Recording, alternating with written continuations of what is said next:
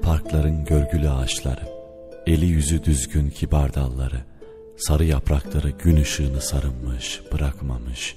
Banklardan her birinde gündüzden kalma bir koku, bir kedi miyavlar yalnızlık hakkında, elinde bir belgeyle geçer.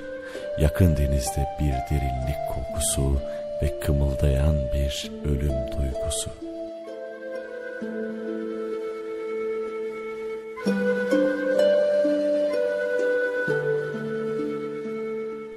Ve deniz, onun sularda olmayan bir sesle mendireğin iri kayalarına yalvarışı, ışıklarını takınmış, zillerini kapamış son ada vapuru.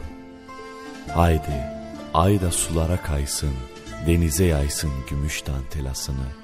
Bir şair olarak geç karşılarına, bir de sevgili yavrula kalbinin minicik seslerinden, yavaş yavaş boğulan, hafif bir de sarhoşluk özlemiyle kendini parktan anladığın dostluğa ver.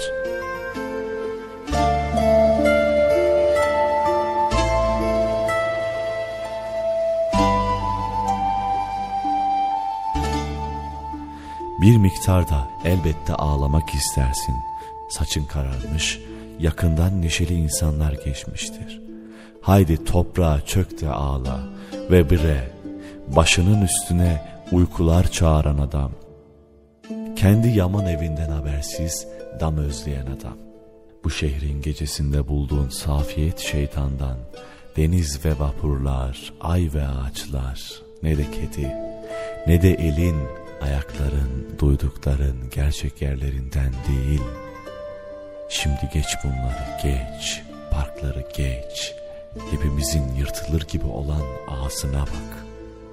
Yazdıkların şiir değilse kalsın, Cennetse sevdan çık dışarı. Solgun ışıklar, sessiz ağaçlar parklarla o cümbüş gecesini de tak peşine. Yazdığın şiir değilse bırak bunları kalsın.''